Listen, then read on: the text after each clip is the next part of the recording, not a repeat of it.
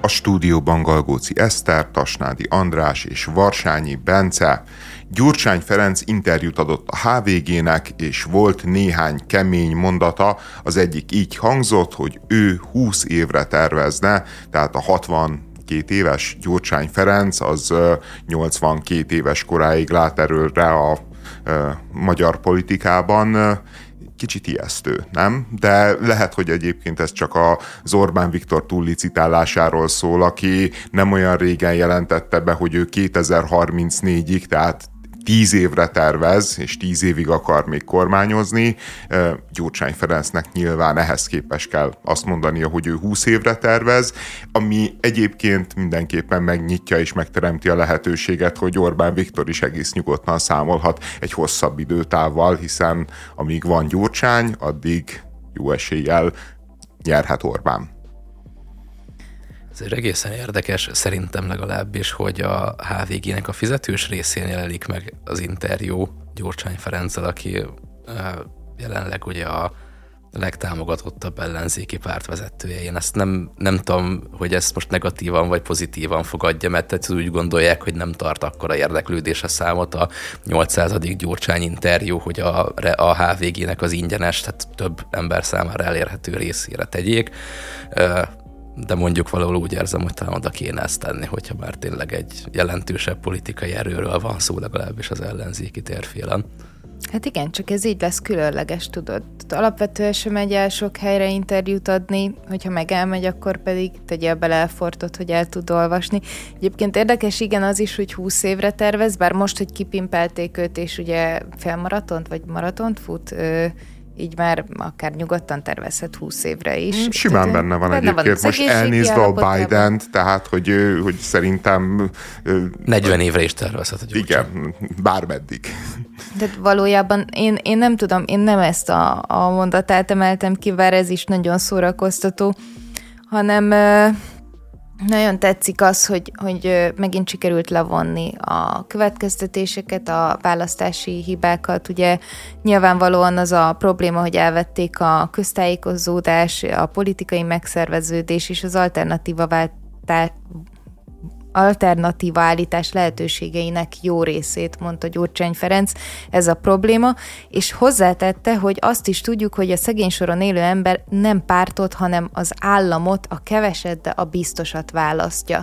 Tehát nekem ebből a mondatból tűnt megint úgy, hogy valójában történt 2022. április 3-a, én azt gondolom, hogy itt az ellenzéki pártoknak mélyen le kellett volna egyesével is vonni a konzekvenciát, de még jobb lett volna, hogy ha már közösen indultak, akkor közösen is levonnak egy konzekvenciát. Ehelyett ugye mindenki vagy a másikat kezdte el hibáztatni, vagy ugye nagyon kényelmes volt ugye a, a Gyurcsány Ferenc meg a Jakab Péter, azok már a, a választás éjszakáján megfogalmazták, hogy valójában csak a, a jelöltel volt probléma, semmi mással, tehát nyilvánvalóan. És még mindig azt látom, hogy hogy így nincsen az ellenzékben, vagy az ellenzék vezető pártjában, hogyha már ezt ennyire a szánkba adják, és ennyire ezt kell mindenképpen gondolnunk ugye a közönyi kutatási adatokban, nincsen bennük annyi, hogy, hogy egy icipici önkritikát gyakoroljanak. Tehát én, én hiányolom azt, hogy mi mit rontottunk el mert nyilvánvalóan biztosan van. Elrontott volna valamit, ő biztos önkritikát gyakorolna, de miután nem rontott el semmit, hát miért ja, hát nyilván, hiszen ő ugye háttérbe vonult, ahogyan azt a kapitány amit kérte. Ő megtette. Ő, ő megtette, amit kértek. Innentől kezdve nyilvánvalóan ő semmit nem rontott el, csak nincsen köztájékozódás. De az önkritika az mondjuk ahhoz lenne szükséges, hogy tényleg kormányváltó erőként léphessen fel az ellenzék, de Gyurcsány Ferencnek ez miért lenne érdeke? Tehát jelenleg a magasan a legtámogatottabb ellenzéki pártnak a vezetője, ő legalábbis abból, amit az elmúlt nem tudom, fél éve vagy még régebb óta látok, neki ez igazából nem is értek el, mondják, hogy itt mindenára le kell váltani az Orbán kormányt, de azon kívül gyakorlatilag a kommunikáció szintjén túl nem csinálnak semmit. Itt is próbálták állítólag ö, kierőszakolni belőle programpontokat, bármit, nem, nem mondott rá gyakorlatilag semmi foghatót. Ott van köz, és az nagyon jó a Fidesznek is, ott van közben a másik hír, vagy hát nem tudom mennyire lehet hírnek mondani, habosították a semmit. A, a Mondineren volt egy hosszú cikk a Dobrev-féle árnyék kormányról, megkérdeztek elemzőket, tehát az elemzők az itt Szanyi Tibor meg Jakab Péter volt, a semmiről beszélnek a senkik, ahogy fogalmaztak egy Gemis nevű oldalon, és ez nagyon jó, tehát lehet újra eljátszani azt, hogy a Gyurcsa, hogyha leváltják a, a kormányt, akkor a gyurcsányék lesznek, akik nem csinálnak semmit, és ők ezt alá is támasztják, az árnyék kormány a kommunikáció stíren kívül valami egyáltalán? Hát most, hogyha végigolvassuk ugye ezt a cikket, azért a Gyurcsány Ferencnek van egy elképzelése, és itt már szerintem eljutottunk a konzekvenciáig, amit valójában levont, és nem, a, nem azt, hogy a köztájékozódás nem rossz. Ugye ő azt mondja, hogy a jelenlegi választási környezetben két tábornak kell megküzdeni egymással, és az biztos, hogy ennek az ellenzéknek a gravitációs pontja most a DK. Tehát amit ő valójában levont konzekvenciaként, hogy így egy Hát, hogy ők nyertek, tehát ők megnyerték a választást, tehát nem váltottak kormányt, de megnyerték nem, nem, a választást. Nem, nem, nem, Bence, szerintem ezt félreérted. Valójában itt a cél az, hogy 26-ban egy párt induljon.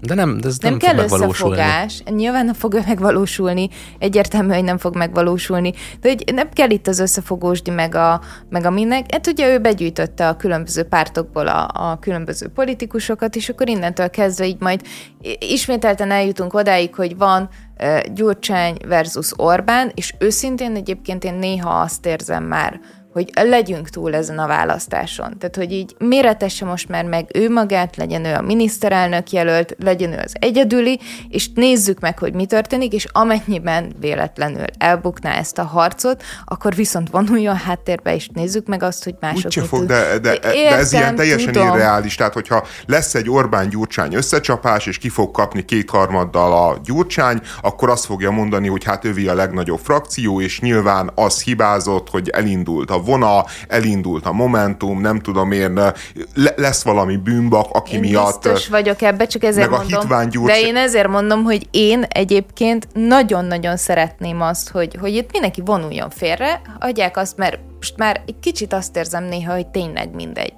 Mindenki vonuljon hátra, nézzük meg, bukja el, és vonja le a konzekvenciát. Nyilván nem fog megtörténni, tehát ez, de mivel ez vagyunk ilyen... akkor előrébb, effektíve semmivel, tehát megtörténik Semmivel az, nem tudjuk, vagyunk előrébb, de most történne. azzal előrébb leszünk 26-ban, hogy elindult 14 darab párt? Nem. Hát azzal és, a, és, és megint az történik majd, hogy, hogy különböző egy, egymásra mutogatások vannak, és az utána levő években is ugye még 20 évig meghatározó politikus lesz Gyurcsány Ferenc, tehát most ez, ezzel előrébb vagyunk? De, de szerintem ez teljesen mindegy. Hát a Gyurcsány Ferencnek is joga van elindulni, Nyilván joga, joga van. van az összes többi pártnak elindulni, az embereknek meg joguk van dönteni. Hát ez a helyzet, ez a demokrácia, hogy az, hogy ez nem úgy alakul, meg nem olyan szereplők jönnek ki belőle, az, az sajnos a játéknak a része. Engem sokkal inkább zavar, tehát a Gyurcsány Ferenc jelenlétén túl a, az, a, az a kommunikáció és az a hozzáállás, amit ő megfogalmaz. Ugye ez a 20 év, ez még talán a kevésbé problémásabb dolog, de közölte azt is egyébként, hogyha nyerne, amire gyakorlatilag nincsen esélye, de ha nyerne, akkor ő nem egy ciklust akar, mert hát egy ciklus kevés arra, hogy rendet tegyen az országba, hanem mindjárt több ciklus szeretne, mert akkor tud eredményeket felmutatni, és ugyanez a Gyurcsány Ferenc, aki elmondja, hogy egy ciklus alatt ő igazából nem oldaná meg az ország problémáit, még azt is mondja, hogy az országnak az egyetlen reménye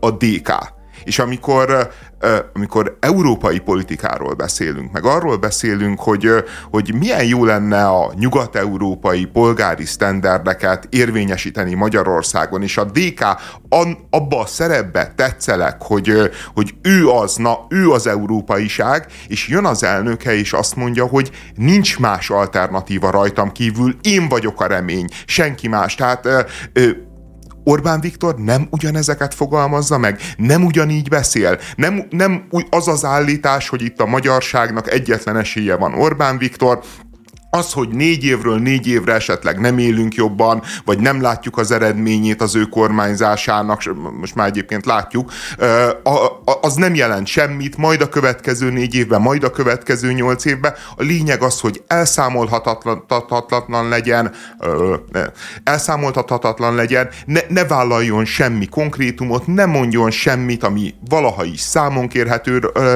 ő egyetlen dolgot szeretne, kormányozni, uralkodni az országban. Hát, és, és valójában az folytatni szeretné és, a És, és valójában az ilyen pártokkal, meg ezzel a mentalitással van probléma, de hát ez a mentalitás ez nem Gyurcsány Ferencben gyökerezik, hanem a magyar társadalomban. Igen, tehát az embereknek az igénye gyakorlatilag, Igen. hogy várják, hogy fentről lejöjjön a messiás, a megváltó, és akkor minden jó lesz. Igen, nem me- demokratikus versengés van itt, hanem jöjjön valaki, aki megment minket, meg az de országot. Itt nem az történt, mert abban egyébként egyetértek, hogy van egy messiás várás, de hogy erről lefejtve ezt az egészet, nekem ebben, ebben az interjúban inkább nem ez fogalmazódott meg, hanem valójában az fogalmazódott meg, hogy így várjuk vissza a 2000-es éveket. Mármint, hogy Gyurcsány Ferenc várja vissza a 2000-es éveket, amikor még a hát nyilván, Bagi meg a Nacsa, akkor még nagyon viccesen ugye Orbán meg Gyurcsány volt, amikor még az arckiállításon ugye arról volt szó, hogy többet kéne egymással beszélnünk, ez volt nekem a kedvenc plakátom, és akkor Orbán Viktor meg Gyurcsány Ferenc, várjuk vissza azt az időszakot, hogy volt ez a két erő, volt ez a két ember, egyébként tényleg a két legkarizmatikusabb politikusunk még mindig, ami kifejezetten szomorú,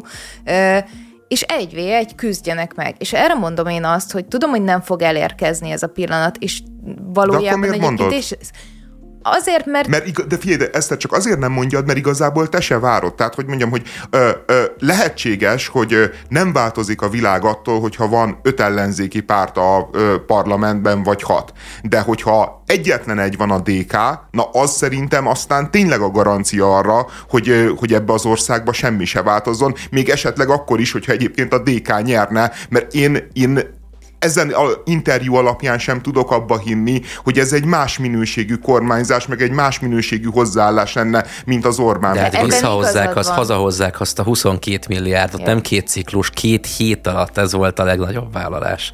De ebben az már más minőség. Van, csak én már egy kicsit abban gondolkodok, amiben ugye nagyon sokan felvetették, és nem feltétlenül értek egyet azzal, hogy akkor nem kell a választáson elindulni, vagy nem kell a parlamenti mandátumot felvenni, mert minek, mert egyébként tényleg egy kicsit díszletnek ülnek ott az ellenzéki pártok, hanem kicsit. hogy amikor, kicsit igen, hogy amikor egy ilyen interjút olvasok, akkor már tényleg azt gondolom, hogy, hogy, hogy ez tehát a, a Gyurcsány részéről egy ilyen egóharc egy ego harc, hogy őt személyesen legyőzte Orbán Viktor. Neki ezt végig kell vinni. És mindaddig, amíg ő, ő azzal ténylegesen nem szembesül, bár ugye kellett volna, hogy, hogy őt magát egyébként tényleg legyőzi, hanem mindig van egy ilyen külső ráfogás. Ez most a Momentum miatt van, az most a Márkizaj miatt van, ez most majd a Vonagábor új pártja miatt van. Következő ez, meg a Dobrev ez, Klára addig, miatt lesz, meg... Figyelj, addig ő itt lesz, addig ő itt lesz velünk, és addig ő lehet majd mindig a biztosíték arra, hogy legyen kire mutogatni, hogy őt akarjátok vissza. A csávó egy milliárdos, egy sértett milliárdos, akinek ez a szenvedélye, és van egy személyes ügye az Orbán Viktorral, nincs az az Isten Isten, hogy háttérbe vonuljon. Nincs, nincs. Az, nincs, a, nincs az a helyzet, nincs az a választási vereség, hogyha egy az egybe kiállna az Orbán Viktorral, és kikapna 9-1-re, 90 10% akkor is azt mondaná, hogy azt a 10 embert ő szolgálni fogja, és hogyha majd jön valaki, aki elveszi tőle azt a 10 ot akkor ő elmegy, de ő addig marad, és egyébként meg most, most lehetséges, így el lehet képzelni a világot, hogy milyen jó lenne Gyurcsány Ferenc nélkül, és akkor majd biztos nyerne az ellenzék. Én, egyá, ö, Én ebben sem vagyok mindig, biztos. Mindig vannak ilyen mondásai a, az ellenzéki tábornak a diáktüntetések kapcsán a Noár lett megtalálva. Hogy ott van a Noár, na hát a Noár miatt a Noár nevetségessé teszi, aztán addig szekálták a Noárt, egyébként sok esetben teljes joggal, amíg a Noár abba hagyta a részvételt a diáktüntetéseken, és mi történt? Beindultak a diáktüntetések, egyáltalán nem indultak be a. Kevésbé lettek cringe az a helyzet, az a helyzet, hogy szerintem a Gyurcsány Ferenc az egy igazából egy jó próba. Az a helyzet, hogy ahhoz, hogy valaki kihívja és megveri az Orbán Viktort, annak először a Gyurcsány Ferencet kell megvernie. És az a helyzet, hogy az egy sokkal könnyebb kihívás a Gyurcsány Ferencet megverni, mint az Orbán Viktort megverni. És amíg ez nem sikerül valakinek ellenzéki pártnak, ellenzéki vezetőnek, addig nincs is értelme abba gondolkodni, hogy majd ő le fogja győzni a Gyurcsány Ferencet, vagy az Orbán Viktort. Nyilván a Gyurcsány Ferenc az soha nem fogja megverni az Orbán Viktort, de egész egyszerűen ez egy olyan számítógépes játék, ahol ennek a pályának a végén a boss az a Gyurcsány Ferenc. És, és hogyha valaki ezen a, ezt az első pályát teljesíti, abból ki lehet nézni azt, hogy akár meg tudja verni majd az Orbán Viktort. Nyilván egyébként nem garancia rá, mert a Márkizai Péter végül is megverte a Gyurcsány Ferencet, végül is legyőzte a Dobrev Klárát, csak hát miután legyőzte, egyből a keblére örelte, és egyből szövetséget kötött vele, ami hát a, a, a számítógépes játék kisé félreértése volt, mert a, a boszt úgy kell legyőzni, hogy lerugdosod a pályáról. Nem úgy, hogy legyőzöd, és akkor azt mondod, hogy akkor ketten együtt megyünk, mert erősebbek leszünk, mert nem leszünk erősebbek, mert, mert ő nem fogja hagyni, hogy bárki, te, tehát ugye, nem csak arról van szó, hogy a Gyurcsány azt szeretné, hogy legyőzze az Orbán Viktort, hanem arról is szó van, hogy azt nem szeretné, hogy bárki másnak sikerüljön ez. Tehát mindenki, aki Gyur, Orbán Viktort el akar akarja távolítani, az szembesül azzal, hogy a Gyurcsány Ferenc az ott tesz neki keresztből, a, keresztbe, ahol csak tud. Mert a Gyurcsány Ferencnek egy presztis kérdés, hogy ő az, aki elmondhatja magáról, és ezt tényleg széltében hosszában hangoztatja, hogy ő az egyetlen magyar politikus, aki legyőzte Orbán Viktort, még ugye 2006-ban. És hát ez az ő nagy politikai teljesítménye is, ez a, ez a mítoszának az alapja, és nyilván nem fogja hagyni, hogy ez bárki más megkérdőjelezze, vagy elvegye tőle. A budavári önkormányzat Lázár János minisztériumának levelét tette közkincsé, melyben felhívják arra a figyelmet, hogy a várban található Hadik András lovas szobor bemutatása egyes idegen vezetők által sok esetben igen méltatlan módon zajlik. Ugye itt a, a történet ez úgy kezdődött, hogy még annó a az egyetemisták a sikeres vizsga eredmények érdekében megfényesítették a lovas szobornak a hát a, a lónak a heréjét, vagy ezt simogatták, ugye ahhoz, hogy majd utána szerencséjük legyen. Ugye ez elterjedt ilyen, nem tudom, népi hiedelemként, hogy ez segít, és a mai napig elméletileg sokan a sikeres érettségi reményében járnak vissza ehhez a szoborhoz. Na ez a gyakorlat nem tetszik most Lázár János minisztériumának. Hát egyébként ez egy olyan gyakorlat szobroknak a különböző részeivel, orrával, bármilyen testrészével, amik így a világon minden táján vannak, hogy a turisták uh-huh. oda mennek, akkor, hogyha mehetsz megdörzsölöm, akkor szerencsét hoz. Akkor érteném, hogy a Lázárnak a minisztériuma ezt méltatlannak tartaná, hogyha a Hadik András tökeit dörzsölnék a turisták, de Hadik András lovának a tökeit dörzsölik a turisták, ami szerintem, hogy mondjam, egy ugyanolyan szép szokás, mint hogyha a Hadik Andrásnak az orrát dörzsölnék, hogy szerencsét hozzon. Meg egyébként én örülök annak, hogy a ez azt jelenti, hogy a turisták dörzsik, a turisták elmennek oda, ez ugye Budán van, tehát nem csak a Buli negyedben vannak részegen, mint a brit stackpartisok, hanem megnézik Magyarország történelmi alakjainak a szobrát, egy kicsit kulturálódnak idegenvezetővel, és akkor kialakult a szokás. Ez egy tök jó dolog. Nekem egyből egyébként a Júlia szobor jutott eszembe, azt hiszem Verónában. Ugye ott a, a mellét simogatják, és nagyon érdekes. Állatok, állatok. Jó. Ja, ja, Szó nélkül maradtam, köszönöm ne, szépen. Ne, nem, de csak az, hogy... Felháborodtam. Hogy nem, csak hogy érted, Mik történnek? Hogy, Egy hogy... szobornak a mellétte, jó Isten. E, még mielőtt, ugye.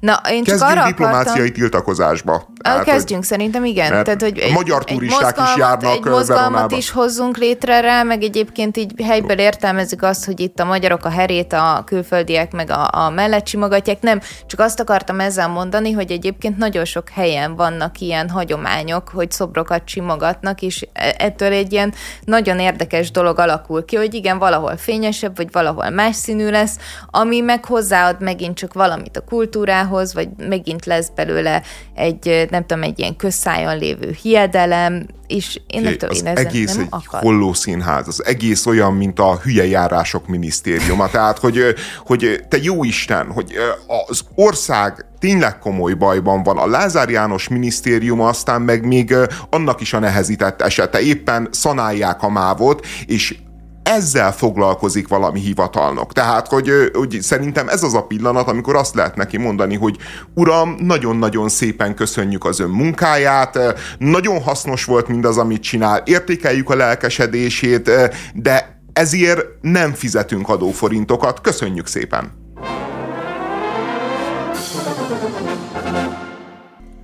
Sajtóhírek szerint a kormány a francia Vinci airport szövetkezne a Budapest Airport megvételére, és állítólag a felek összehozásában a francia diplomácia is intenzíven részt vett. Továbbá a sajtóhírek azt is állítják, hogy érdekes az a felállás, mert a külföldi partner kisebbségi tulajdonos lesz, de mégis a tulajdoni arány fölötti finanszírozással szállna be. Egyébként a cég a világ első cége az ágazatban 13 országban 65 repteret működtet. Ö, a Ferihegy megvásárlása kapcsán, amit azért én elég ijesztő ötletnek találtam elsőre, különösen úgy, hogy, hogy akkor még kínai partnerekről van, volt szó, bár az továbbra sincs azért egyértelműen kizárva, vagy, vagy, vagy ugye arról voltak az esetleges kombinációk, hogy egy magán, NER közeli magántőke alap lesz majd a kisebbségi tulajdonos, nyilvánvalóan állami finanszírozással, meg állami hiterekkel.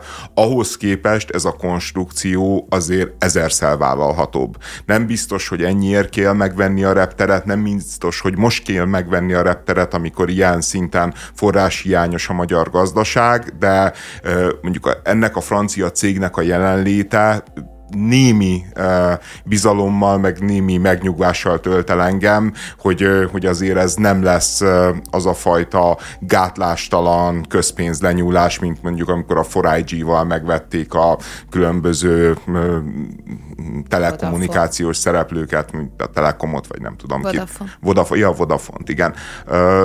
Ami a dolog mögötti nagyobb képhez hozzátartozik, hogy nagyon úgy néz ki ez ügylet kapcsán is, és sok más mm, pletyka, meg, meg együttműködés kapcsán is, hogy úgy néz ki, hogy az Orbán Viktor az megkezdte a lassú leszakadást a Putyinról és a, mm, az illiberális világról, vagy legalábbis a hintapolitikának most egy új fázisába értünk, és Franciaországgal, Macronnal, a francia gazdasági elittel próbálja szorosabbra vonni a kapcsolatokat. Nyilván ez az Európai Unión belüli túléléshez, a különböző uniós pénzekhez vezető egyébként nagyon-nagyon logikus út, és néhány hónapja azt gondoltuk volna, hogy hát Orbán Viktornak nincs már visszatérés ebbe a világba, hogy olyan módon elszigetelődött, olyan durva kijelentései voltak tusványoson, olyan keménységgel állt bele például a szankciós politikának az ellenzésében, hogy hát Orbán Viktor elszigetelte magát és Magyarországot, most viszont azt látjuk, hogy, hogy igenis úgy látszik, hogy Orbán Viktor újra komoly európai játékos tud lenni. Most volt vendég Magyarországon ugye a kvázi szövetséges, ideológiai szövetséges olasz miniszterelnök, a franciákkal láthatóan javul a viszony, tehát mindaz, amit elvesztett Orbán Viktor a Merkel távozásával, az úgy néz ki, hogy lassan, darabonként, de kezd visszajönni, ami jó hír nyilván az Orbán hatalma szempontjából, de, de talán az ország gazdasági meg, meg politikai stabilitásának a szempontjából is üdvözlendő, nem tudom. Én nekem az volt az első gondolatom, amikor ránéztem erre a cikkre. Mm, van az a mondás, hogy azt a gázsit vett készpénznek, amiből már visszaadott ugye a pincér. De kicsit tényleg az, az a problémám ezzel, hogy amikor Pask, Paks 2-ről volt szó, akkor ugyanúgy feltűntek a franciák, egyébként feltűntek ugyanúgy a kínaiak is, feltűntek az amerikaiak. Volt egy csomó hír arról, hogy egyébként lehet, hogy tényleg majd inkább nyugati partnerekkel fogjuk megépíteni, nem pedig az oroszokkal, és én azt érzem, főleg utólag visszaolvasva a, a sajtót arról a történetről is, hogy, hogy volt egy ilyen lebegtetés lobogott a szélben a szélzsák, vagy nem tudom, arról, hogy igen, egyébként, egyébként megfontoljuk az európai partnereket, köszönjük szépen, csak végül egyébként sajnos sokkal jobb ajánlatot adnak az oroszok. Én ezt most csak azért hozom be ide, mert én is azt gondolom, hogy nyilvánvalóan, ha Orbán Viktor szeretné konszolidálni magát az Európai Unióban, akkor, akkor a franciákkal fogja megvásárolni a, a, a Ferihegyi repteret, de nem vagyok benne biztos, hogy ez megint nem csak egy ilyen lebegtetés arra, hogy igen, egyébként mi próbálunk partnerek lenni, aztán majd valami félre megy, kikszer lesz, és akkor végül mégiscsak a, a kínaiak jönnek helyettük, de lehet, hogy egyébként én vagyok már túl negatív. Egyébként a cikk az nem nyugat felé helyezkedést, hanem nyugati nyomást említ, mert hogy elvileg állítólag Kínával vagy a Katarral akarta ezt közösen lebonyolítani ezt a bizniszt, ment a Ferihegyit, és azt írják, hogy nyugati nyomás, az nem volt részletezve, hogy hogyan, de amit mondasz András, hogy ez mennyire saját választás és mennyire nyomás, nekem az teljesen tisztázatlan a sajtó értesülések alapján. Ezt ez az Orbán fejében sem feltétlenül tisztázott, tehát hogy ilyenkor a két dolog együtt van. Nyilván van egy nyomás, és azért tud nyomás lenni, mert az ország elszigetelődött, és, és erre a nyomásra tud válaszolni, mert, mert szóba állnak vele, mert van part. Tehát, hogy amit az ellenzék akar mind elmondani, és mindig elmond, hogy Orbán Viktorral nem állnak szóba, Orbán Viktor az már egy nem létező figura a nyugati politikába, és azért azt látjuk, hogy mondhatod azt, hogy nem lesz belőle semmi, de például nem, most nem a Framaton, tudom, hogy lesz például a Framatommal konkrétan vannak Pakson már most is együttműködések, Igen. és nem olyan rég írták alá ennek az együttműködésnek a kibővítését. Egyébként, ami üzemzavar volt Pakson, amikor meg az egyik szervíz akna megsérült, az pont a Framatomhoz tartozó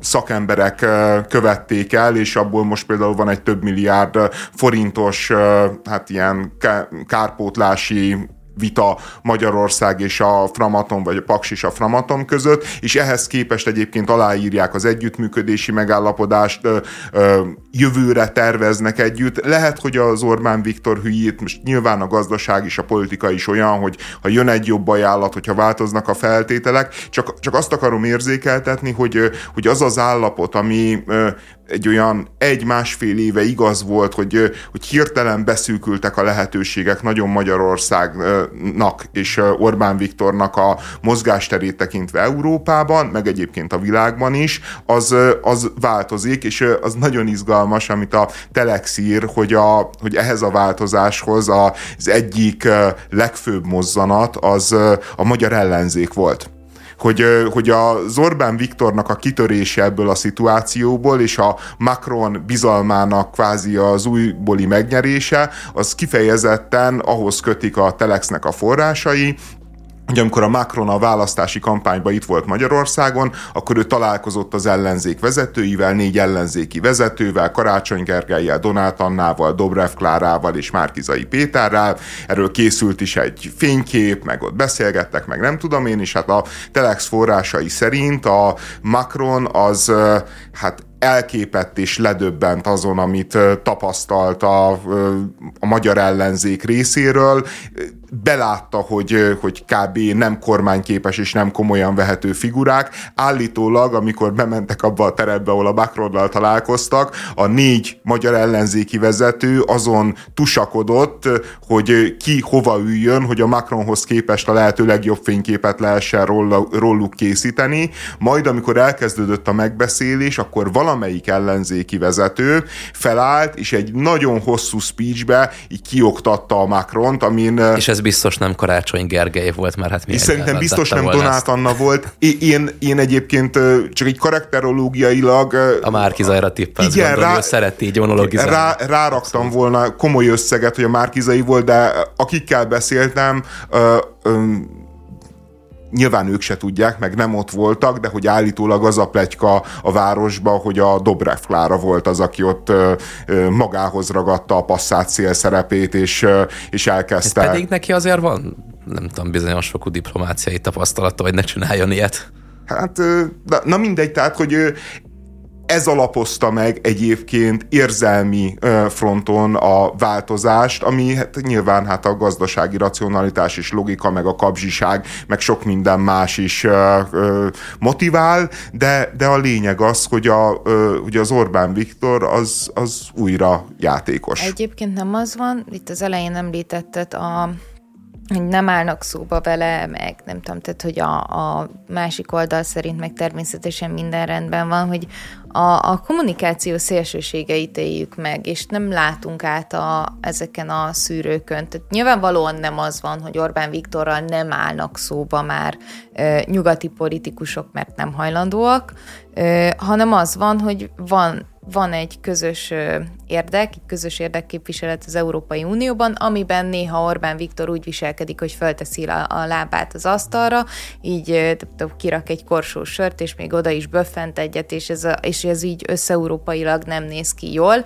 de ennek ellenére, ahhoz, hogy az Európai Unió működjön, nyilvánvalóan vannak tárgyalások mind vele, mint a, a megfedett Szijjártó Péterrel, akinek ugye levelet írtak, hogy csúnya dolog volt elmenni Minskbe. Tehát ugye ezek a szélsőséges kommunikációkkal nekem mindig ez a problémám, hogy az egyik azt mondja, hogy már se állnak velünk, ez sem igaz így, de az valóban igaz, hogy van egy ilyen hát eltávolodás, de az is inkább a politikától. Tehát nem azt mondják, hogy Orbán Viktor, mint ember büdös, és nem menjek hozzá közel, hanem az a politika, amit ő képvisel Magyarországon, az nem illik bele abba, amit az EU27 szeretne csinálni. Tehát nyilván hogyha ők valamelyes szinten konszolidálni szeretnék Orbán Viktort, vagy, a, vagy Magyarországot szeretnék az Európai Unióban tartani, akkor itt jön képbe az a fajta nyomás, amit a, a Bence is említett, hogy akkor, akkor legyenek igen gazdasági kapcsolataink, legyen európai gazdasági kapcsolatod, és ne feltétlenül Moszkvával legyen.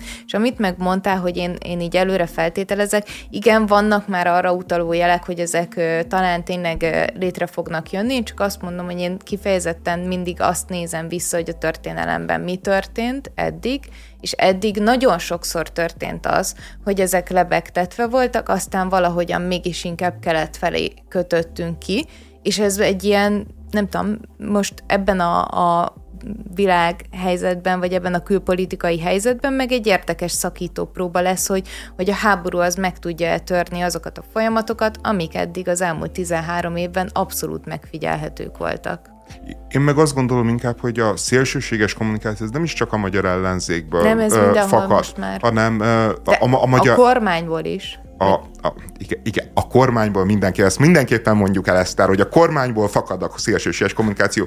A maga a helyzetben lévő szélsőséges kommunikáció az annyiban Nyugat-Európából jön szerintem, hogy, hogy Nyugat-Európából van, van egy folyamatos folyamatos hergelés a ö, magyar ellenzék felé, meg az Orbán Viktorral szemben. Miközben, amikor azért gazdasági érdekeik vannak, akkor azért nagyon-nagyon gyorsan meg tudnak állapodni, mert igazából, tehát Nyugat-Európa nagyon sérelmezi a ö, magyarországi korrupciót, csak éppen 10 éven keresztül nem léptek fel ellene. Nyugat-Európa nagyon sé, ö, sérelmezi a jogállamiság hiányát, különösen, hogyha az ő cégeiknek a státuszát meg jogait veszélyezteti, és Nyugat-Európa nagyon sérelmezi Orbán Viktornak a különböző szociálpolitikai, meg társadalompolitikai elképzeléseit, de amikor ide kell hozni minimálbérért uh, gyártatni különböző nyugat-európai termékeket, akkor azért nem büdös nekik az olcsó magyar munkaerő, amit Orbán Viktor szállít. Tehát, hogy én, én inkább itt látom a képmutatást, hogy, hogy, hogy egyáltalán nem biztos, hogy, hogy pusztán az Európai Unió egybetartása miatt haverkodnak ők az Orbán Viktorral, és egyáltalán nem biztos, hogy, hogy, hogy egyébként őket bármennyire is érdekli, hogy itt Magyarországon hogyan élünk, milyen életszínvonalon élünk, milyen oktatásunk van, milyen, milyen, milyen, hosszan lehet sorolni. Ebben az, van az nagyon érdekli. sok ráció, és igazad van, és szerintem is dühítő az, hogy nagyon sok mindent végignéztek, és nem csináltak semmit. Számomra meglepő volt, de még mindig benne vagyunk a folyamatban, és ez talán egy picit okot adhat arra, hogy itt tényleg változás van ezen a fronton is, hogy egyáltalán ezt a, a jogállamisági pénzvisszatartást meglépték, mert az, a, ugye az Európai Unió alapvetően egy ilyen gazdasági közösségként jött létre, és a gazdasági közösségnek ugye az lenne a lényege, hogy együtt tudjunk nagyok lenni. Nem jó a számukra egyébként, hogyha mi nem kapjuk meg az Európai Uniós pénzeket, mert pontosan látjuk azt, hogy az ország gazdasági helyzete az egyre inkább a békafeneke alá csúszik, ami a közös nagynak ö, nem jó. Tehát itt látunk egy pici változást, de abszolút egyetértek ö, veled abban, hogy itt mindig voltak nagy kijelentések, voltak nagy sérelmek, és aztán mi az Isten történt? Semmi. Új plakátkampányba kezdett a Momentum mozgalom, amelynek célja, hogy felhívják a figyelmet a kormány megszorításaira, valamint, hogy a Fidesz felelős a magas inflációért.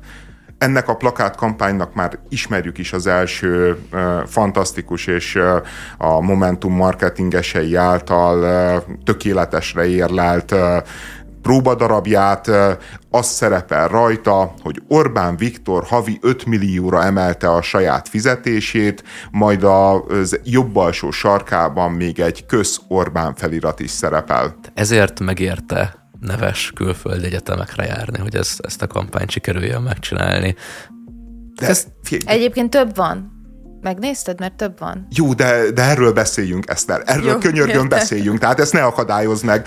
A, az ellenzék 13 éve azzal kampányol, hogy Orbán Viktor milliárdos. A Momentum is. Hogy az Orbán Viktor lop, hogy az Orbán Viktornak a perseje az éppen az Adrián csónakázik egy 27 milliárdos jaktal, stb. stb. stb. És, és akkor most indítanak egy kampányt arra, hogy Orbán Viktornak 5 millió forint a fizetése. Tehát, hogy, hogy mert, és én értem a logikát, mert ők úgy képzelik el, hogy azért nem működött eddig, amit ők mondtak, mert amikor azt mondták, hogy 5 milliárd, meg 6 milliárd, meg megmutatták, hogy az Orbán Viktor kertjébe van egy stadion, meg van egy hatalmas majorsága, hogy az ilyenkor a mondás, hogy az emberek ezt nem fogják fel. Az emberek ezt nem fogják fel, mert nem értik, mert az ő szintjükön értelmezhetetlen ezek az összegek, értelmezhetetlenek ezek a a hatalmas vagyonellemek meg vagyontárgyak de az 5 millió forint az értelmezhető. És majd az 5 millió forintra ki fognak akadni ellentét azok, akik nem akadtak ki a 27 milliárdos jaktra. Csak nem mentek a körúton kívülre még, és nem jöttek rá, hogy ez nem így működik, mert az emberek nagy részét, legalábbis én szeretném ezt hinni, nem zavarja azt, hogyha egy miniszterelnök 5 millió forintot keres, ami nem egy olyan nagy összeg egyébként. Bár nem is kevés, tehát ezen maximum az akad ki, aki azt mondja, hát az Orbán az nem csinál semmit, csak ül keres havonta 5 milliót, pedig pedig valójában most tetszhet, nem tetszhet valakinek, amit az Orbán csinál, de azért az, hogy dolgozik, az, azt nem lehet kétségbe vonni igazából. A Fekete Győr András azt szerintem, mit tudom én, 2 milliót vagy 2 Persze, az EP keres. képviselők mennyit keresnek Az EP képviselők 6 Persze. milliót keresnek, tehát hogy, hogy ezzel egyébként feldobják a labdát a, a Fidesznek, aki bármikor indíthat egy ellenplakát kampányt, és azt mondja, hogy Gelencsér Ferenc, a Momentumnak a frakcióvezetője keres 3 millió forintot. Biztos, hogy reális a Gelencsér Ferencnek a 3 milliója az Orbán Viktor 5 milliójához képest? Hát amúgy nem, ezt most így megválaszolnám. Hát nem, nagyon, nagyon, nagyon nem reális, nem. és a Gelencsér nagyon túl van fizetve, az Orbán Viktor meg egyébként nincsen túl fizetve ahhoz a felelősséghez, meg munkához képest, ami, ami egyébként egy miniszterelnöki poszttal, meg egy, meg egy miniszterelnöki tisztséggel jár. És erre, és erre egy kampányt építenek, hogy a, a teljes tagadására mindazt, amit az e, előző tíz évben felépített az ellenzék, és azért ez valahol átment, tehát hogy azért ezt sokan adják, sokan osztják, és sokakat irritál a, az Orbánéknak ez a fajta ilyen gátlástalan veretése, meg, meg, meg iszonyatos falánksága, de az 5 millió forinttól most azt várni, hogy, hogy, hogy tömegek azt mondják, hogy na hát ez az 5 millió forint, most, most, most már értem, most már értem, hogy mi a baj, ne, nem hisztisztetek mondják elég hangosan, hogy Mészáros Lőrinc, Mészáros Lőrinc, lop, lop, de most megértettem, 5 millió forint, na hát akkor rátok szavazok. Egyébként ez szerintem besült a Momentum szimpatizánsoknál, és nem tudom, nem szerettem ezt a like versenyt, meg ugye a Telex is erről minden héten csinálja, ki nyerte a politikai like versenyt, tudjuk, hogy az nem váltató szavazatokra, de azért annó emlékszem, hogy a sokkal kevesebben követték a Momentumot úgy általában, meg a Facebook oldalát is, de mikor voltak ilyen uh, elsőre még frappáns marketing kampányaik, akkor azért ezt lájkolgatták az emberek. Most megnéztem, hogy az ezzel kapcsolatos posztokon a 110 nem tudom hány ezer követős Momentum Facebook oldalon ilyen pár száz lájk van, tehát ők is nevetségesnek tartják, gondolom, vagy nem érdekli őket. És bocsánat, még egy mondat, hogy és rajta van ez, ez a félmondat, hogy közszorbán, közszorbán. Tehát van egy jó Orbán már, Viktor, akit, akit ők a sátánnal azonosítanak, aki a min, minden rossz és minden gonosz forrása, minden korrupciónak az a atya, akár igaz is lehet. És akkor elkezdenek vele fölényeskedni, hogy kösz Orbán, köszi, köszi, jó volt ez, köszi, jól csináltad, de hogy, hogy amikor ez, ez a közszorbán, ez arra, arra való, amikor az edző leküldi a béna gyereket a ö, kölyök meccsen, és azt mondja, hogy köszi Petike, na ennyi volt, köszönjük szépen, ne, nem kell a harmadik öngól. És, és hogy így nem érzik, nem érzik, hogy, hogy, hogy egész egyszerűen nincsen összhangban ez a plakátkampány mindazzal, amit az elmúlt években képviseltek, és nem is lenne baj, oké, okay, megváltoztatták az álláspontjukat. Most már ö, nem gondolják, hogy Mészáros Lőrinc és a milliárdos, ö, ö, nem tudom én, közbeszerzések a probléma, hanem az Orbán Viktor 5 millió forintos fizetése. Most már nem gondolják, hogy Orbán egy sátáni figura, hanem azt gondolják, hogy egy félkegyelmű hülye, akinek így közszorbánnal kell körülbelül kezelni, de legalább mondják el. És, de ők csak hozzák a plakátokat, hogy mo- most már ezt fogadjuk el, most már ez a Momentum álláspontja. Na, én nem fogom védeni a Momentumot, de nagyon kevés időm maradt mindenre, hogy elmondjam. Nem csak az van, hogy ott van a plakátokon, hogy köszorbán, hanem van egy köszorbán.hu oldal is egyébként, ami a Momentum egyik ilyen oldalára vezet. Szerintem nem csak az a probléma, hogy, az, hogy azt plakátolják ki, hogy az Orbán Viktornak 5 millió forintos a, a fizetése, ez szerintem onnan rögzülhetett esetleg be, hogy még a bokros csomag idején egyébként tényleg az emberek nagyon ki voltak borulva attól, hogy a megszorítások idején a politikusok miért nem a saját fizetésükkel kezdik ugye a, a megszorítást. Azért hoztam be a többi plakátot, mert egyébként van olyan, ami azt mondja, hogy 50 darab megszorítás van, tehát hogy én azt érzem megint, hogy itt visszamentünk így a 90-es évekbe, és megpróbáljuk azt a fajta politikai légteret, vagy, vagy közeget így behozni, és azzal magyarázni, ami ott még működött, már nem fog működni az, hogy Orbán Viktornak ennyi a fizetése. Nem érdekli az embereket őszintén addig a pillanatig, ameddig ők kb. jól érnek. Na most, ha megnyitod ezt a fantasztikus oldalt, ezt a közszorbán.hu-t, ami egyébként úgy is elérhető, mondom mindenkinek, hogy momentum.hu per Kosz Orbán, akkor ott van, hogy Tudta? A Fidesz hibája, hogy minden drága. És engem az egész plakátkampányban levéve az üzeneteket, mert azt senki nem olvas el, ami a legjobban felháborít, hogy már annyira se vagyunk kreatívok, hogy már ne az eredeti plakát, mert itt, hogy ott vannak az eredeti tudta plakátok, amikről már a kétfarkú kutyapárt megcsinálta a vicces plakátot, amit köszönjük szépen, az még akkor tényleg szórakoztató volt 2015-ben vagy 16-ban,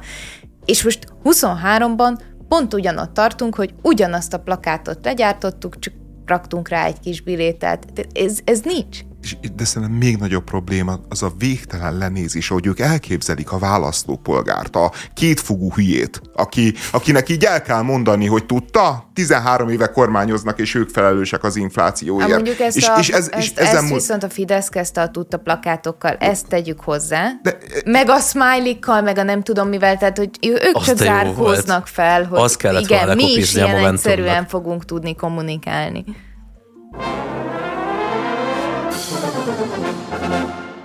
Nem egészen két hét múlva választ Szlovákia.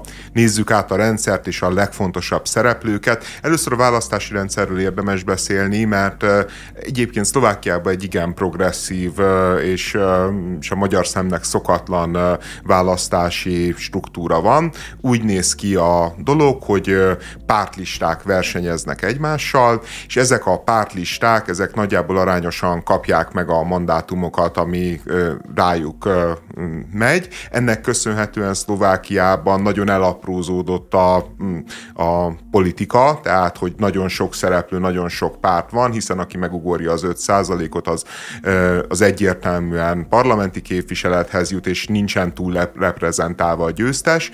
Ami még érdekesség egyébként a szlovák választási rendszerben, hogy listákra szavaznak az emberek, tehát pártlistára, de a pártlistán belül is megtehetik azt, hogyha például nekik nem szimpatikus a listavezető, mondjuk azt mondják, hogy a Fekete Győr András az nem szimpatikus neki, aki vezeti a Momentum listáját, hogyha a Momentum szlovák párt lenne, akkor megtehetik azt, hogy beixelik a Fekete Győr András után lévő Bedő Dávidot, vagy Donát Annát, vagy Csekatkát, és, és hogyha elegen x be a listán az alacsonyabb helyen induló jelöltet, akkor az előre kerül, tehát ad abszurdum elképzelhető az, hogy egy pártlista az jól szerepel, bejut a parlamentben, de nem azok a szereplők lesznek parlamenti képviselők, akiket a, a pártvezetés vagy a pártkongresszus a lista elejére tett. Tehát egy nekem nagyon-nagyon szimpatikus rendszer, és... Fú, de rossz lenne a magyar ellenzéknek, közös lista, a füstös szobákban kötött alkukat felülírnák a szavazók, hát botrányos lenne. Igen, de és hát ennek a választási rendszernek ugye a következménye az, hogy nem a, alakul ki az a fajta tömbösödés, ami Magyarországon kialakult, állandóan jelennek meg új pártok, új szereplők, akik, akik nagyon gyorsan tudnak viszonylag nagy népszerűséghez jutni. Most jelenleg az a helyzet, hogy a, hát beszéljünk a négy legnagyobbról, akik egészen biztos bejutnak a parlamentbe. Úgy néz ki jelenleg a helyzet, hogy négy párt van, akivel biztosan számolunk, számolhatunk, hogy megugorja az 5%-os küszöböt, és van másik 5-6 párt, ami lehetséges, hogy, a, hogy megugorja, de, de egyáltalán nem biztos. Az első a közvéleménykutatásokban és a választásnak a nagy esélyese az a Robert Fico által vezetett Smer, amelyik hát mi még, még egy 15-20 éve úgy tartottuk számon, hogy egy kifejezetten magyar ellenes, magyar gyűlölő párt, ugye a Ficó nevéhez, meg kormányzásához köthető többek között a, azok az igen érdekes és izgalmas szlovák őstörténeti elméletek, amelyek az 5. századra eredeztetik vissza a szlovák államiságot, és hát a történész szakma nem igazán talál benne konszenzus, sőt egyáltalán történészt is nehéz találni, aki ezt igazolná, de, de a szlovák politika az beleállt a Ficóval az élen, és ma ezt tanítják a szlovák iskolákba, tehát, hogy egy kifejezetten nem magyar barát szereplőről beszélünk, aki nagyon sokáig Orbán Viktor ellenfeleként definiálta magát, és sokszor elmondta még a 2010-es választások előtt, hogy Orbán Viktor az nagy veszély a térségre, nagy veszély a stabilitásra. Hát most ez a Robert Fico, ez kifejezetten úgy várja a NER, mint a messiást, a győzelmét, ugyanis hát nagyon... a menekült válságban ugye például jó barátok lettek. Egymásra Alapvetően találtak. gyakorlatilag ugyanazok a szólamok hangzottak el ott is, mint Magyarországon, de ez ugye nem csak rá volt jellemző, a Visegrádi négyekben az összes vezető politikus ugyanazokat a szólamokat mondta a menekültválságban, úgyhogy most már jó barátok lett. Jó barátok, és egyébként a Robert Fico az nagyon sokat tanul az Orbán Viktortól, tehát ugyanúgy a kampányát, az identitását LMBTQ propagandára építi fel, békepártiságra építi fel, tehát hogy egy nagyon-nagyon hasonló ajánlatot fogalmaz meg a szlovák társadalom felé, mint amit Orbán Viktor. De akkor tekintsünk itt ki, mert ugye ezt lehet Orbán Viktortól ellesni, de hogy Orbán Viktor sem önmaga ö, találta ezt ki, tehát hogy ezt látjuk ugye a republikánusok körében is nagyon gyakran, tehát hogy a, az, a, ami ugye Amerikában a kultúrharc, és ott valóban vívják, vagy valóban van egy ilyen összetűzés, azt importáljuk ide Kelet-Európában, még mielőtt valóban nagyon nagy képviselői lennének, helyből azzal a kommunikációval, hogy mi ezt ide behozzuk, már is le van söpörve az a fajta identitáspolitika, amit itt nem szeretnénk látni.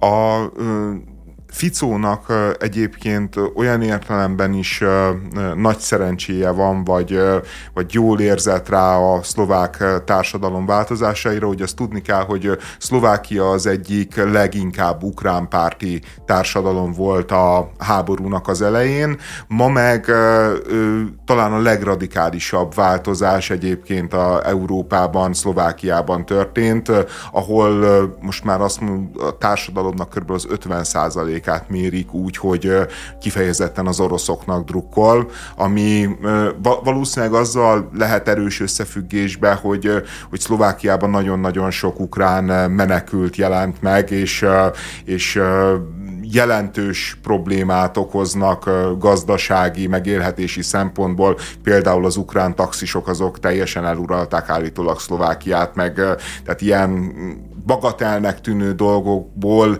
változik meg egy társadalomnak a hangulata, és ma már nagyon jelentős az ukrán ellenesség, aminek hát a Ficó lépett először erre az útra, és, és, és most a pártja az 20% fölött van mérve, úgyhogy minden közvéleménykutatás azt jelzi, hogy hónapról hónapra erősödik, tehát bőven elképzelhető, hogy a 20%-nál is jobb eredményt fog tudni elérni. Egyébként, hogy mennyire ne, neke, nekem, amikor így utána olvasgattam most a szlovák politikának, hogy készültem a műsorra, egyébként döbbenetes élmény volt az, hogy, hogy hát figyelj, az egy keményebb hely, mint Magyarország. Most komolyan mondom. Tehát, bizonyos hogy, szempontból igen, bizonyos szempontból meg nem.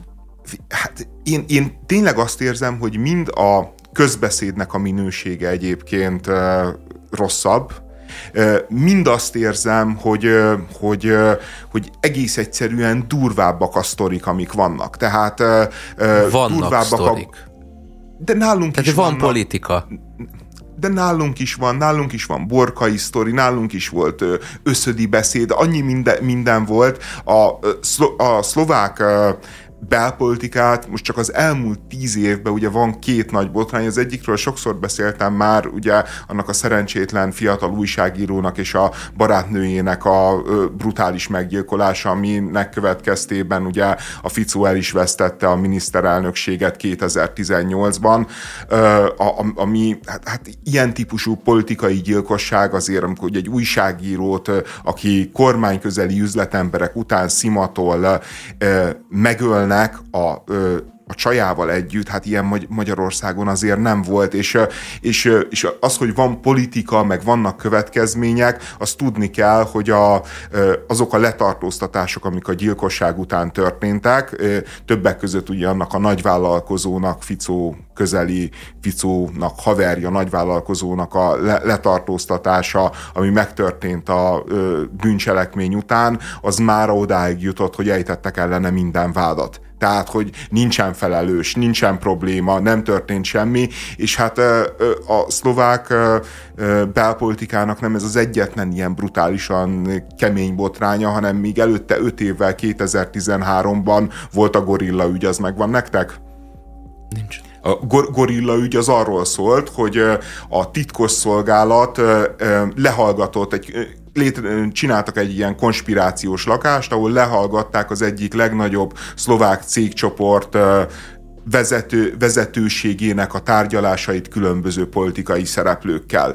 És, és ezeken a tárgyalásokon a politikai paletta minden szereplője szinte megjelent, minden szereplője megjelent, és kb. minden beszélgetésből az derült ki, hogy mindaz, amit az embereknek mutatnak színjáték, és a háttérben összekacsintanak, együttműködnek, és, és gátlástalanul hazudnak. Aztán egy nagyon hosszú vita kezdődött arról, hogy egyáltalán ezek az iratok mennyiben hitelesek, hány százalékuk hiteles, mennyit raktak hozzá, mennyit nem raktak hozzá, és, e, és ebből is egy vége láthatatlan és valójában következmények nélküli.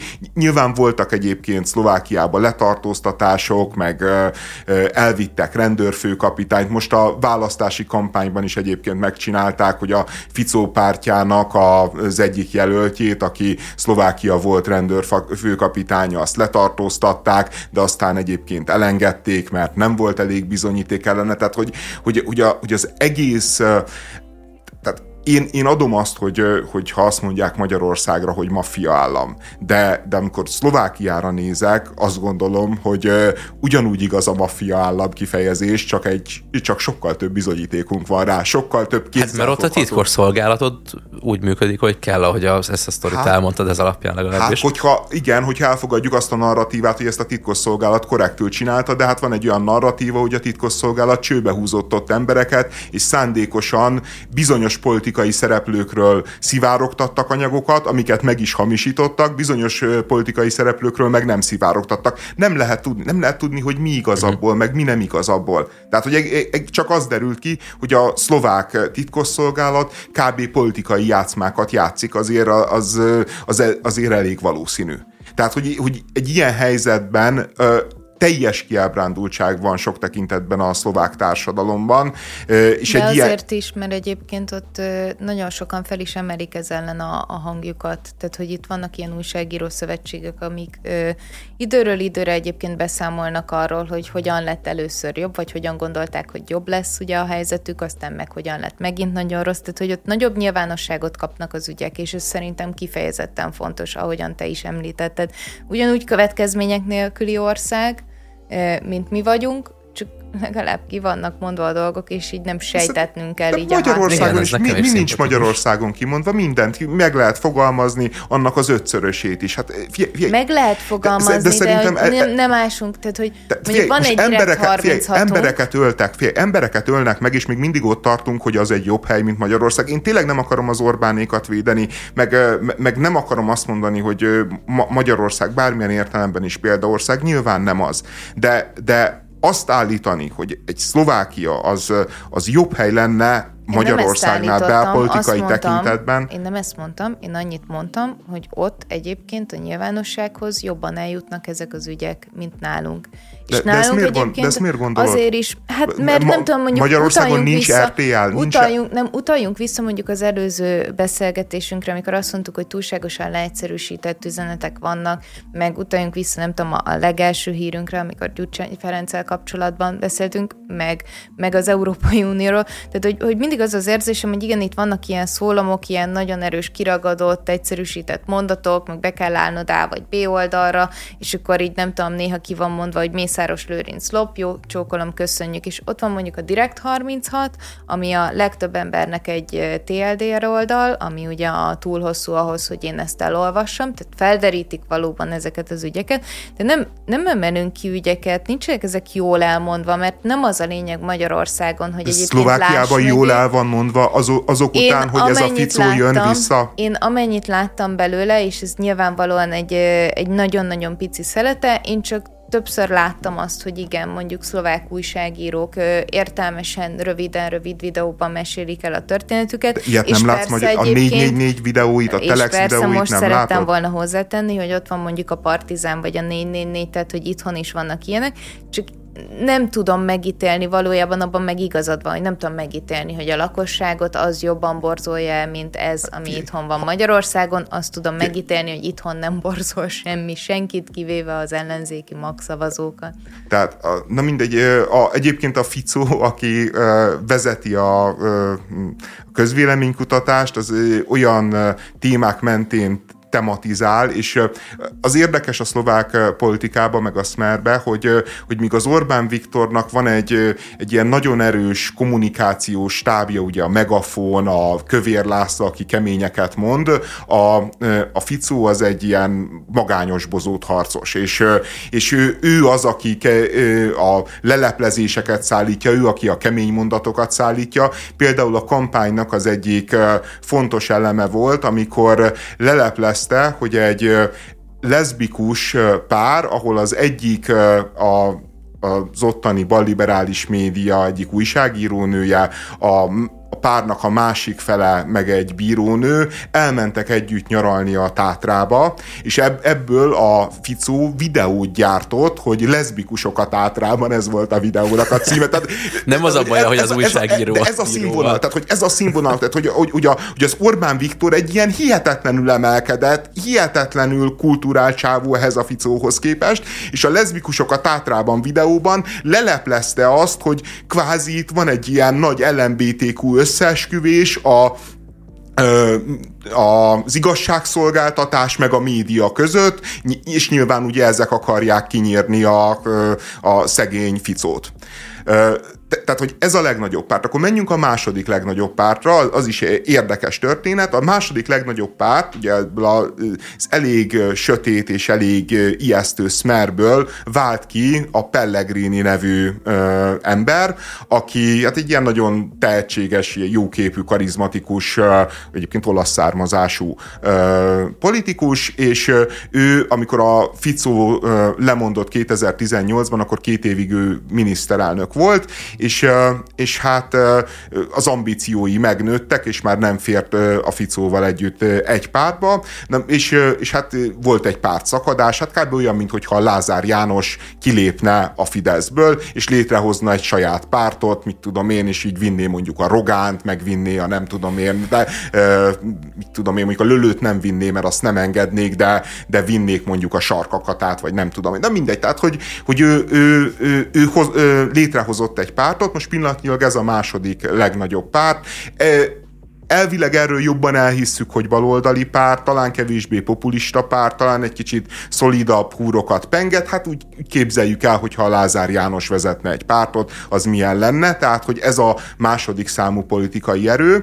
Akkor van a harmadik számú politikai erő, ez 15%-on áll, ez a progresszív Szlovákia, talán az a neve, ez, ez a párt hát kifejezetten liberális, Európa párti alakulat. Egyébként ők adják a köztársasági elnököt, aki már bejelentette, hogy nem fog újraindulni, mert elege lett abból, hogy a gyerekét karaktermészárolják a bulvár sajtóban, és ez a párt egyébként négy évvel ezelőtt nem jutott be a parlamentbe. Tehát most viszont valószínűleg ő lesz a harmadik, jó esetben a második, és a negyedik helyen meg még azért egy nagyon stabil 8% fölötti támogatással állnak a köztársaság pártiak, a republikánusok, akik hát így gyakorlatilag a szlovák új fasiszták, vagy de mindenképpen a, a szlovákiai szélső jobb. A, a mi hazánktól egyébként egy keményebb alakulatról beszélünk.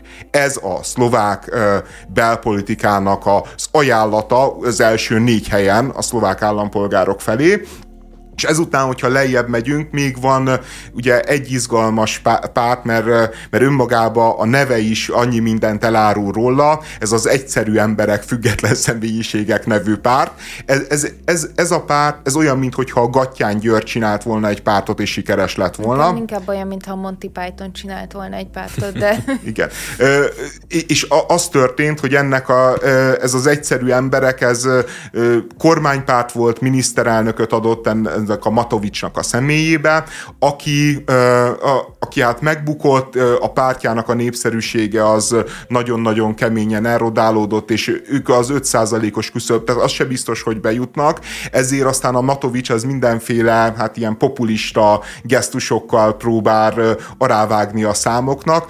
A legutóbbi akciója az volt, hogy elment a Smernek valami gyűlésére, ahol üvöltözött egy megafonba, mint a Tordai Bence, majd amikor uh, Annál azért jobban üvöltözött. Annál jobban üvöltözött, igen. Majd amikor kitessékelték, beült a kocsiába, oda ment hozzá a volt belügyminiszter, tehát a volt miniszterelnökhöz oda megy a volt belügyminiszter, mint hogyha 2009-ben, a, vagy 2010-ben az Orbán Viktorhoz oda menne a Kunce Gábor, és elkezdtek vitatkozni a, a kocsi mellett, úgyhogy bennült a Matovics, és eljött az a pillanat, amikor a Matovics nemes egyszerűséggel hasba rúgta a... De először ki akarta venni a kezébe, a Matovics kezéből a mikrofont, és akkor ezért uh, melkasson rúgta, hogy távol tartsa a mikrofont.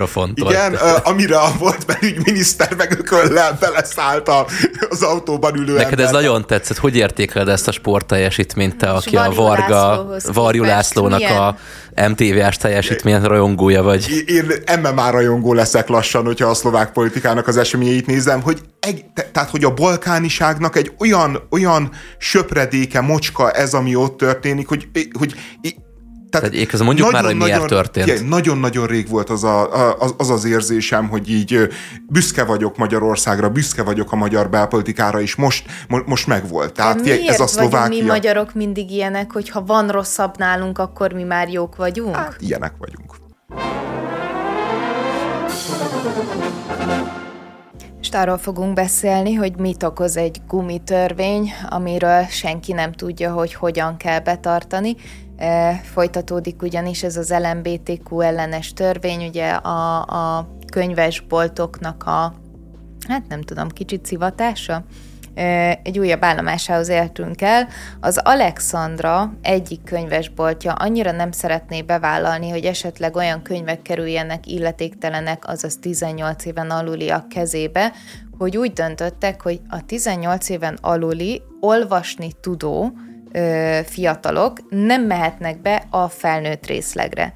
Ezt hangsúlyozom megint, tehát az olvasni nem tudok pici gyerekek, ők mehetnek anyával válogatni, mondjuk nem tudom, Móricz Zsigmondot, vagy, vagy... De figyelj, ez hamarosan meg lesz oldva, tehát mondjuk az ilyen 10-18 év közötti korosztály lassan nem fog tudni olvasni, tehát hogyha így haladunk az oktatással, és akkor nem, nem lesznek ilyen problémák. Ja, bár úgy, hogy a... így 10-18 év között így azt mondom, hogy ne haragudjanak nekem, amúgy nincsen irodalomtanárom, úgyhogy én mehetek a felnőtt részlegre, aha, hogyha aha, gondolod, aha. igen. Ja. De a, nem a hatházit akartuk cseszegetni? A hír kapcsán? Micsoda? Hát te lehet.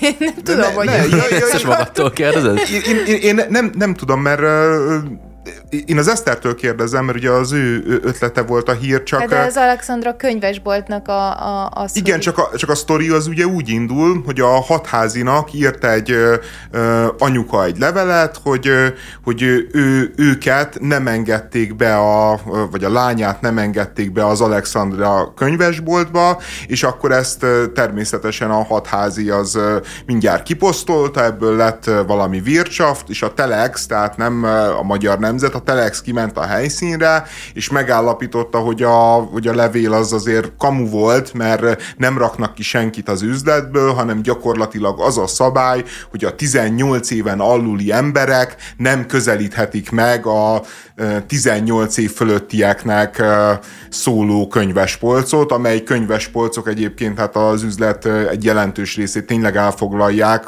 tekintve, hogy, hogy miután a, a jogszabály az a szexualitás öncélú ábrázolását tiltja többek között 18 éven alul gyerekeknek, és, és hát ez a világirodalom hát 90 százalékára kb. igaz is, ezért, ezért tényleg sok polctól távol kell maradni, de, de, de hát úgy, úgy eredetileg, amiből a botrány lett, azért az nem volt igaz. Hát azért szerintem ez is botrány. Tehát, hogy én alapvetően most leve, ja, de ebben mi az újdonság? De, de akkor mi az újdonság? Mert én... Hát mert eddig az volt ugye, hogy fóliázni kell, meg az volt, hogy az iskola, iskolák és a templomok körzetében nem lehetnek ilyen könyvek, de aztán azt nem tudom, hogy megugrottuk-e, és végül lehetnek-e ilyen ilyen könyvek, hanem, de hogy itt De ők konkrétan... nem akarnak szerintem fóliázni, hogy arról van szó, igen, hogy, igen, hogy ő, igen. ők nem akarnak fóliázni, és ezért inkább azt mondják, hogy akkor ne... Na jó, én ezt értem, csak így szeretném feltenni azokat a, a kérdéseket, például, hogy egyrészt a Biblia hol van, tehát hogy ez engem kifejezetten érdekel, hogy ez melyik részlegen van, mert akkor 18 éven aluli a kezébe én ezt nem szeretném látni mert maximum a képes Bibliát, amiben kiragadott részek vannak belőle, és nagyon kedvesek.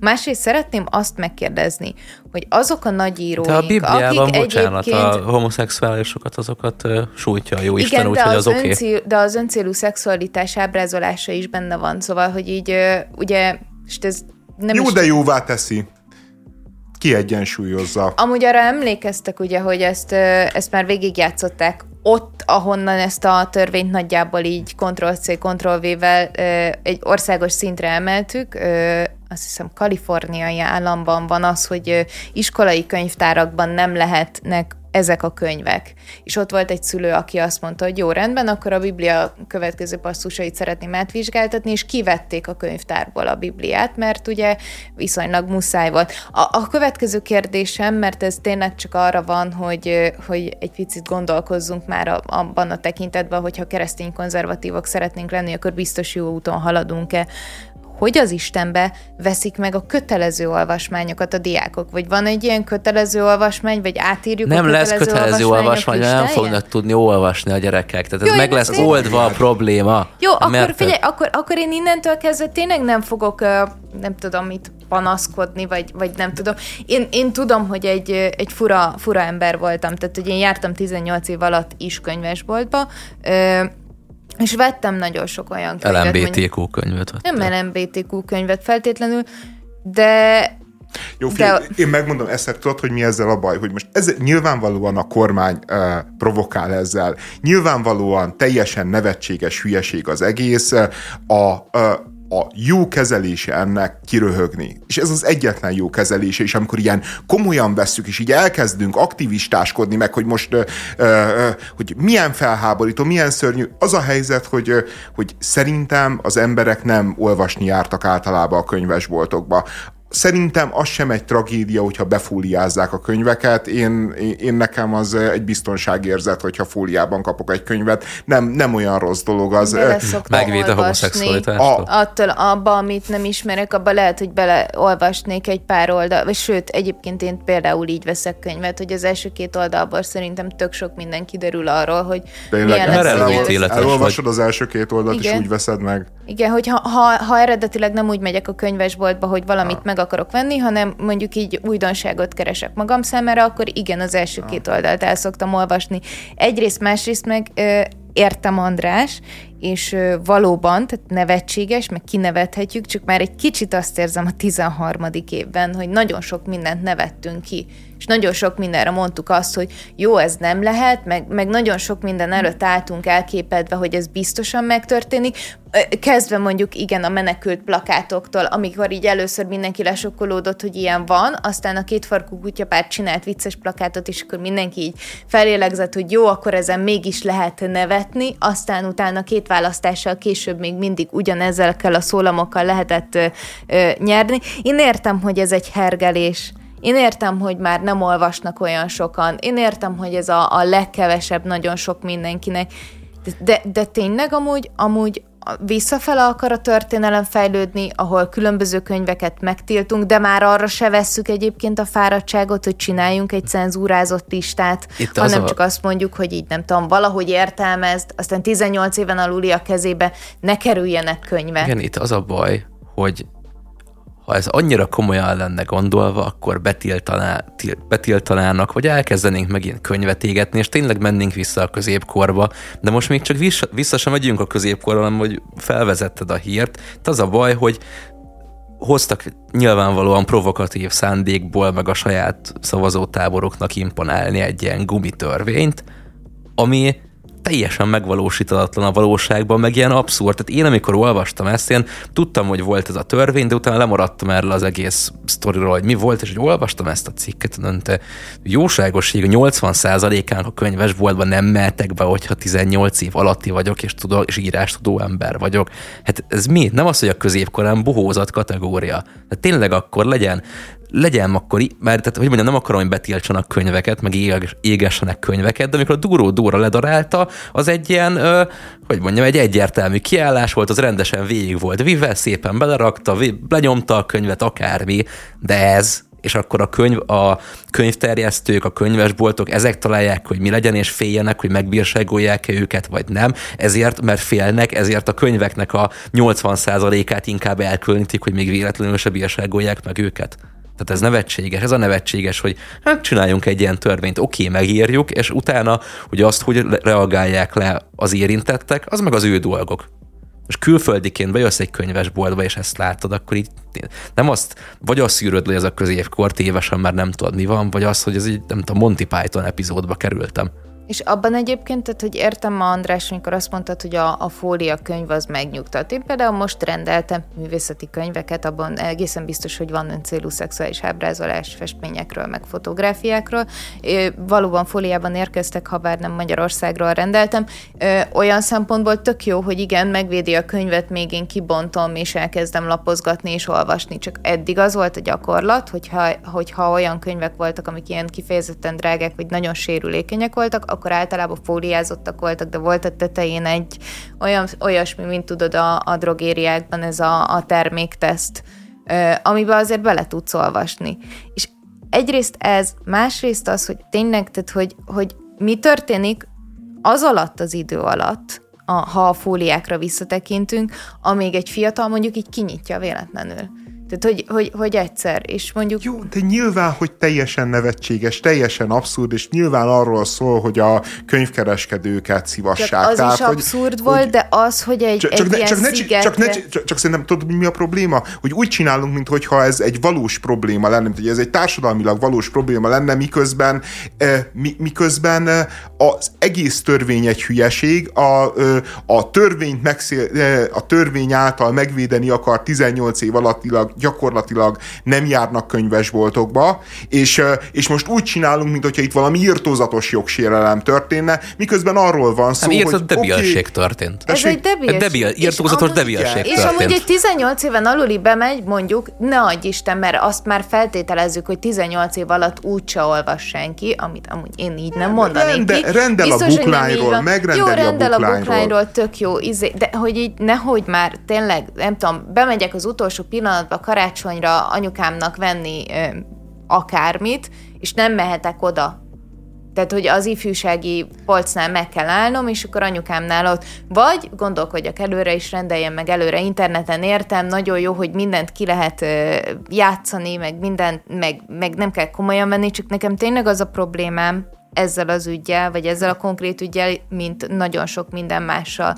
Értem, hogy hergelés, értem, hogy nevetnünk kéne, csak az van, hogy nem tudok. És nem tudom, hogy hanyadik lesz még, ez most így az első, és utána mi lesz? Hát most mondtad de, de, de az LMBTQ-mentes safe ez az, szerintem ez az Orbánéknak a győzelme, amikor már ezeken nem tudsz nevetni, hanem tényleg azt érzed, hogy na itt, úristen, mi történt, itt a középkor, semmi, szemétkednek, kistílűek, és be kell fóliázni a könyveket, amik tény, ami tényleg nevetséges, de most ez, ez, ez a legkevesebb a legkevesebb, ez a legnullább dolog, ami az elmúlt 13 évben az országban történt.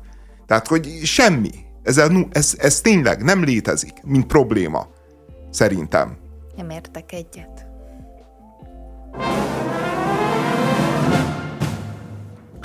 Azok a betegek, akiket női sebész operál meg, gyorsabban felépülnek és kevesebb komplikációval küzdenek, mint azok, akiket férfi sebész operál, állítja egy kutatás, akik egy millió páciens rehabilitációs adatát vizsgálták 12 éven keresztül. Kisebb arányban fordultak elő szövődmények, vagy akár elhalálozás a női sebészek által kezelt betegeknél, viszont a kutatók egyelőre nem értik, hogy ez, ez miért van viszont a spekulációik szerint a betegközpontú ellátás, a jobb kommunikáció állat a háttérben, meg a női sebészek inkább után utókövetik a pácienseiket. Tehát hozzátenném, hogy itt kettő darab kutatásról is van szó, ami ugyanezt állítja. Az egyik a Dubai Egyetem, a másik meg a Riadi Egyetem kutatása. Nem, az egyik egy svéd, a másik meg egy kanadai egyetemnek a kutatása. Ugyanazt vizsgálták, és ugyanerre jutottak, és hát azt nem tudni, hogy miért jutottak ugyanerre, Nekem lenne egy tippem egyébként. Mondjad. Ö, hát nem, nem, le, nem lehet, hogy arról van szó, micsoda? Okosabbak a nők.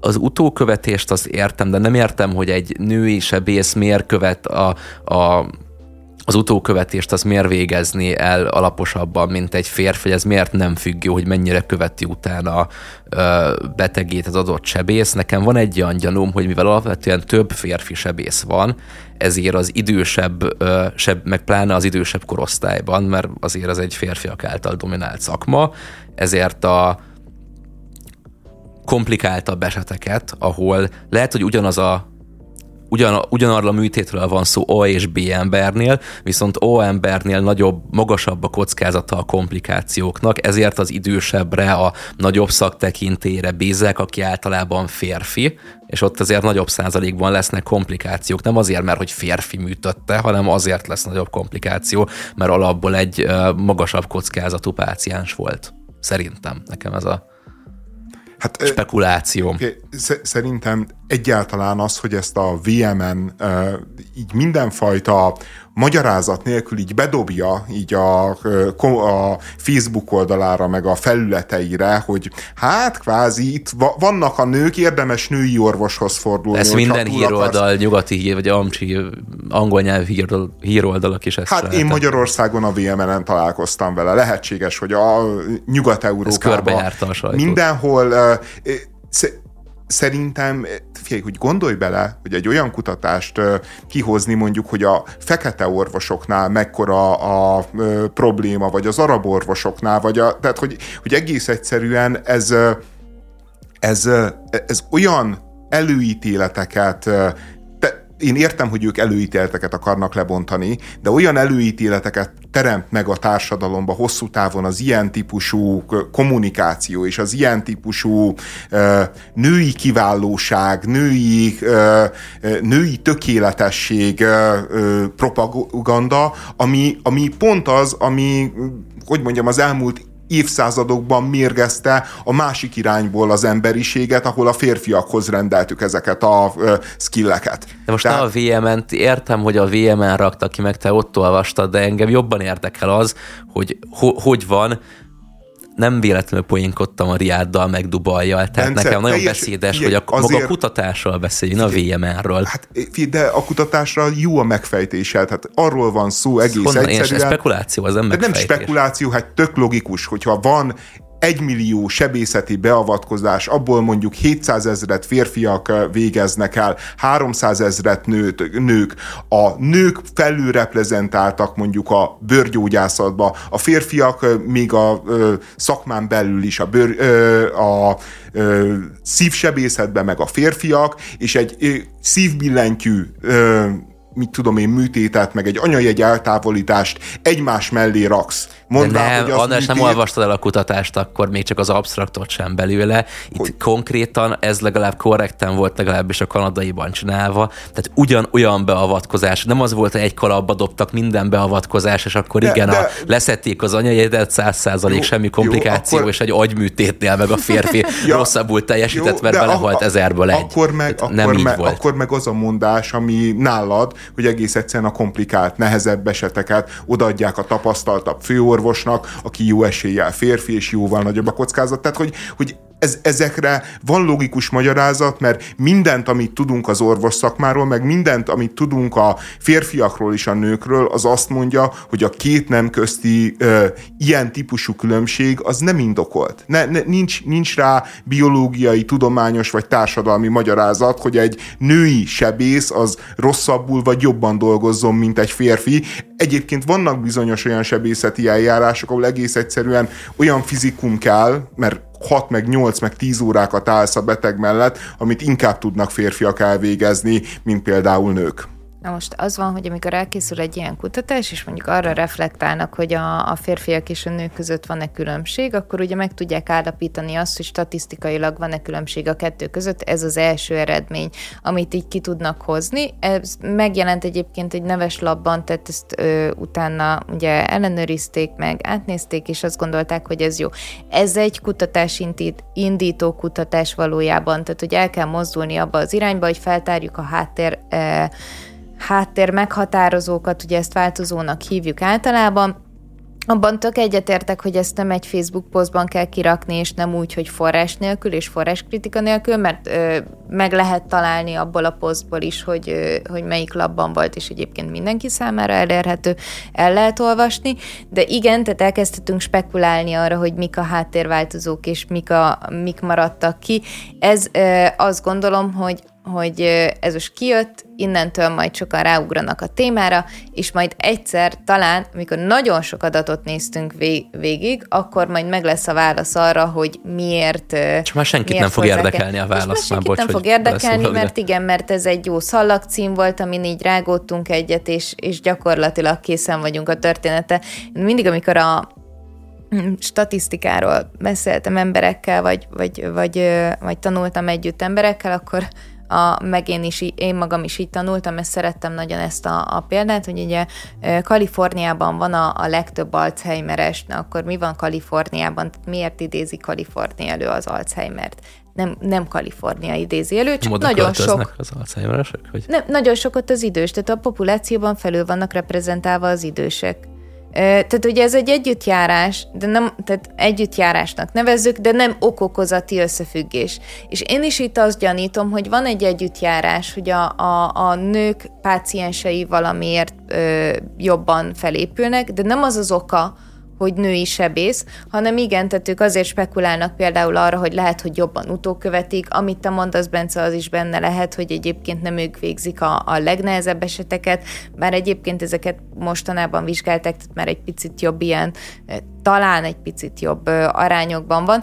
Nagyon-nagyon sok minden lesz, ami a háttérben meg fogja határozni azt, hogy miért van ez így. És akkor majd az már tényleg senkit nem fog érdekelni.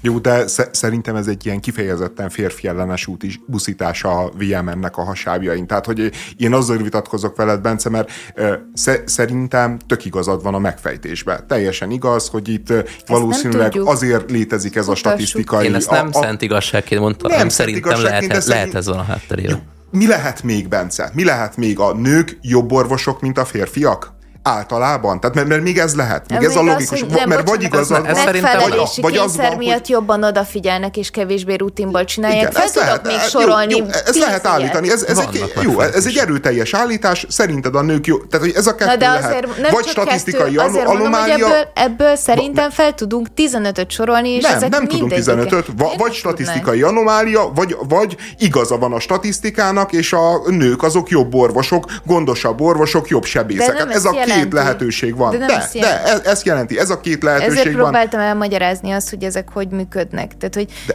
valójában az, amit a Woman kiírt, az ezt jelenti. Az, amit a kutatás mondott, az nem ezt jelenti. És ők pontosan azt mondják, hogy nem tudom, nekünk van egy hipotézisünk arra, hogy ez miért lehet így, de további kutatások szükségesek. Ez egy ilyen általános szólamnak tűnik, ami minden egyes ö, ö, tudományos cikkben ott van, de valóban további kutatásokra lesz szükség ahhoz, hogy megmondják, hogy miért lehet ez így, mert valószínűleg nem az a meghatározó, hogy ki milyen nemi szervel születik, abban, hogy ő milyen képességű sebész lesz, hanem valószínűleg valószínűleg vannak olyan, meg, olyan ö, háttérváltozók, nem tudom, például egyébként, hogy jobb tanuló-e valaki, vagy jobban odafigyel, vagy egyébként személyiségében más, és akkor majd így nem tudom, kiderül, hogy valójában nem a, nem a meghatározó, hanem az, hogy mondjuk ki milyen egyetemre járt, hogy azon az egyetemen milyen, milyen, milyen tudást kapott, hogy ki mennyire akar megfelelni, hogy milyen az ő személyiség. Majd ki fog derülni ez később, ha ezen az úton elindulnak a kutatások. De igen, én azt hiszem, hogy ha leülünk egy kávé mellett, akkor fel tudnék minimum tíz olyan okot sorolni, ami háttérváltozóként megjelenhet, és érdemes lenne lekutatni, hogy inkább és, az nem fedni le a statisztikai anomáliát? Mert azt mondom, hogy vagy statisztikai anomália, vagy a nők jobb sebészet. Az anomálián belül tudna 15 fajtát mondani aztán nem én. De ezt De... mondtam, nem, ezt mondtam András, hogy szóval ezt, hogy ez ezt, valami együttjárás. Nem, ezt, igen, ezt nem szokták elmondani, tehát hogy, hogy vannak az együttjárások, meg vannak igen. az okokozati kapcsolatok. Ez egyelőre egy együttjárásnak tűnik. Ez, hogy mondjam ezt a legegyszerűbben de, talán. De ezt értem, amivel, én azt mondom, amivel hogy segíteni ez vagy, vagy egy együttjárás, és nincsen, és nem kell belőle nem követ, következtetés levonni, vagy egy okoz, okozati összefüggés, amiből következtetés kell levonni, igen. és ezért van a VMN-nek felelőssége, hogy ő ő ezt az anélkül, hogy ezt leírná, anélkül, hogy ezt elmondaná, kvázi oda dobja a komment falának, hogy na nézzétek, ezért érdemes női orvosokat választani. Ezt szokták csinálni a Facebook oldalak, a, a, hogy mondjam, ahol van ahol van valamiféle politikai, ha nem is agenda, de vélemény a háttérbe, találnak az ő narratívájukba beleillő hírt, azt viszonylag kontextus nélkül kirakják. És nem csak a VMN egyébként szerintem csináltunk már mi is ilyet. Nyilván, persze. Csak a mi agendánkba beleillő Nyilván csináltunk, ki András, nem? Hát nyilván csináltunk mi is, és ezt szóvá lehet, és szóvá is kell tenni. Na Tehát, jó, hogy okay. én nem, nem azt mondom, hogy a VMN legyen hibátlan, mint mi, azt mondom, hogy ebben az esetben hibázott, mint ahogy valószínűleg mi is nagyon Most sokszor tudnának. hibázunk. Tehát, hogy de azért, azért ne beszélj, azért ne csináljunk már azt, hogy nem beszélünk a VMN hibáiról, mert esetleg például mi is hibáztunk. Én nem csak fejtsük ki a kutatást.